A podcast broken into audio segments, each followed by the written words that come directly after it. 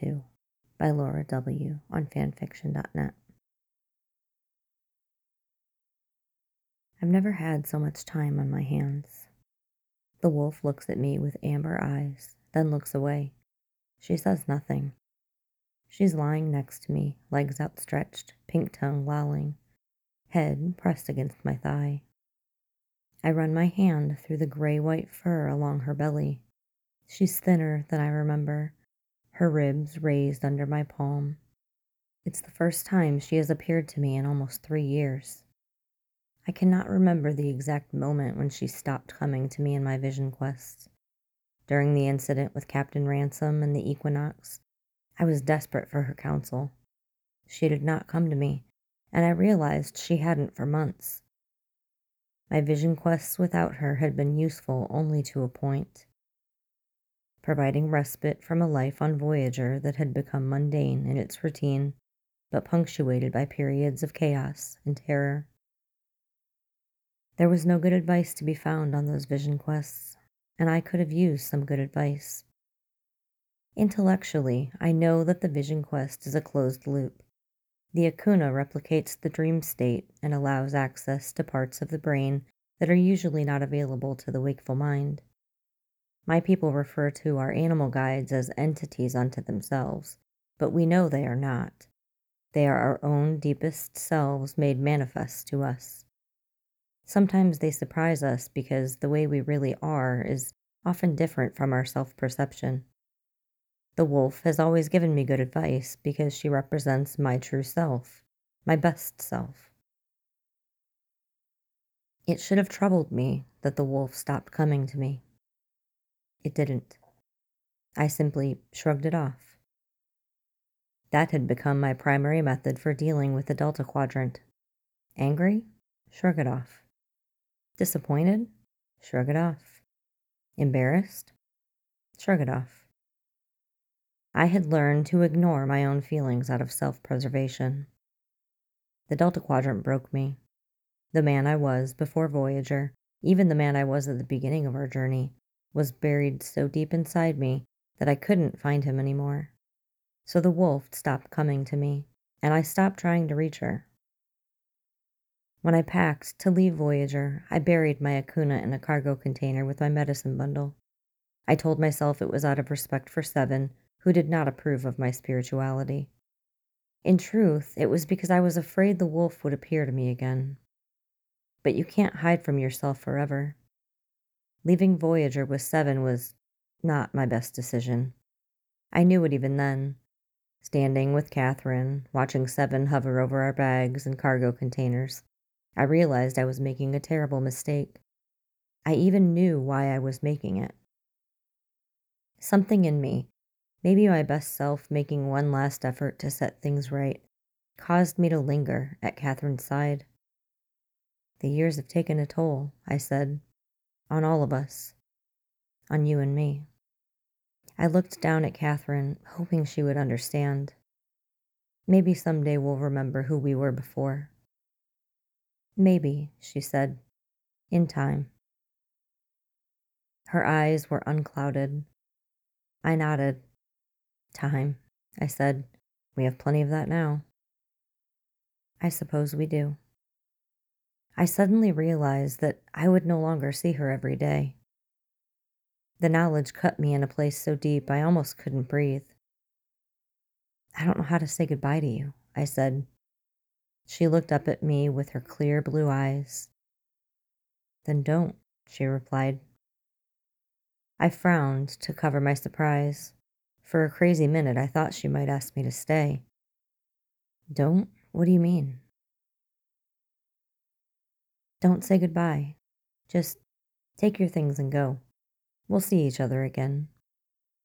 Soon? I asked, trying to keep the desperation out of my voice. I don't know, she answered. I think I'll go home to Indiana for a while.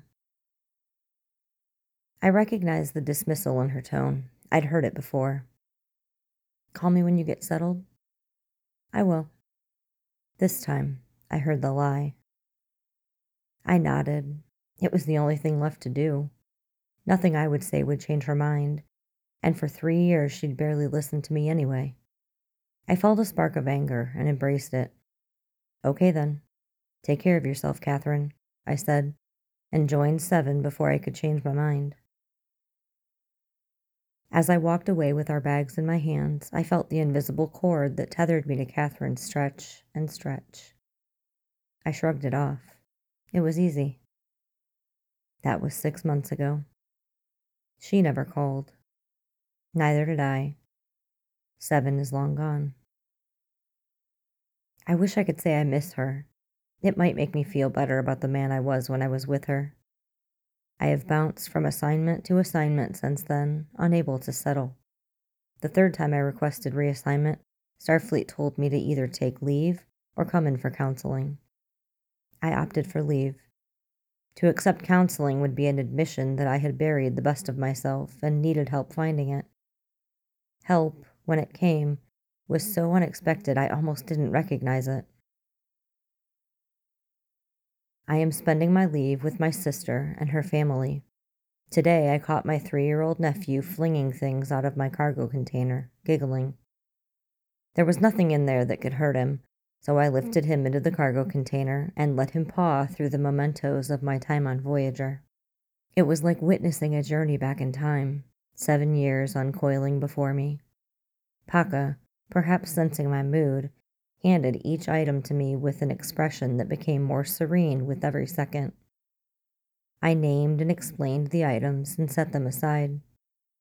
Kathryn's copy of Dante's Inferno, my custom com badge from Cora, 3D glasses from Tom's movie night, boxing gloves, a handwritten letter to myself telling of a love I'd lost and couldn't remember, a lei from Neelix's luau, a Prixin candle, a Los Angeles magnet from an ancient Earth souvenir shop.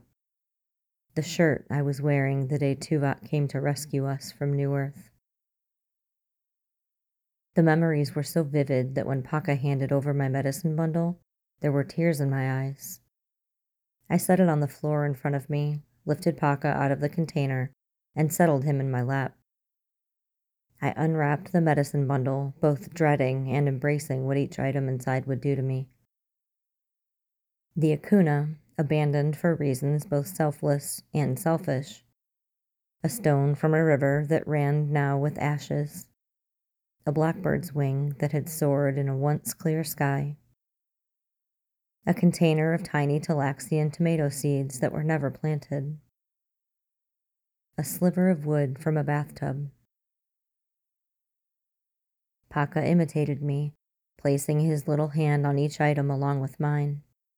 We sat for a long time just staring at these reminders of everything I'd lost, until Paka snuggled his head against my chest and slept. I let the tears fall, finally, knowing how much I needed their cleansing.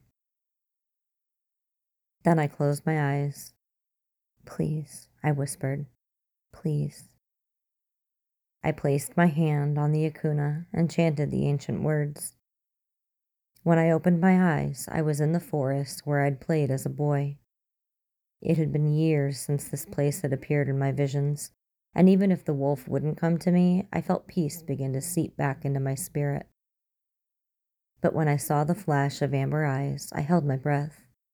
She hovered at the edge of the forest, took a wary step forward, then another, and another.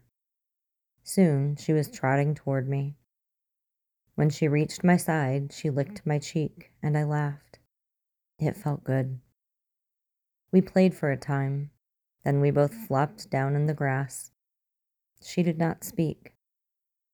Time passes differently in the Vision Quest, but I feel we have sat here for hours, and still she has not spoken. I sense that she will not speak during this vision, and that's all right. It's enough that she is here. I scratch her ears. I've been lost for a long time, I say. She turns and nips my hand. Maybe a part of me will always be lost. The Delta Quadrant changed me, took something from me that I'll never get back. Maybe the best I can do now is to find as much of the man I was as I can and reconcile with who I've become. I might never be the man I was before. I hope that I can be better. It'll take time. I stroke the wolf's bony back. I'm grateful to have so much time on my hands.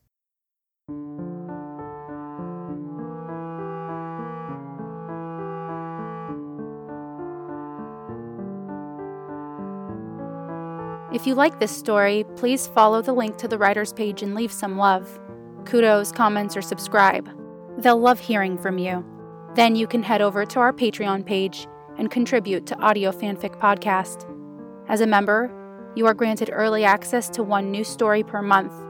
That's www.patreon.com slash audiofanficpod. Thank you for listening, and remember, the stories are out there.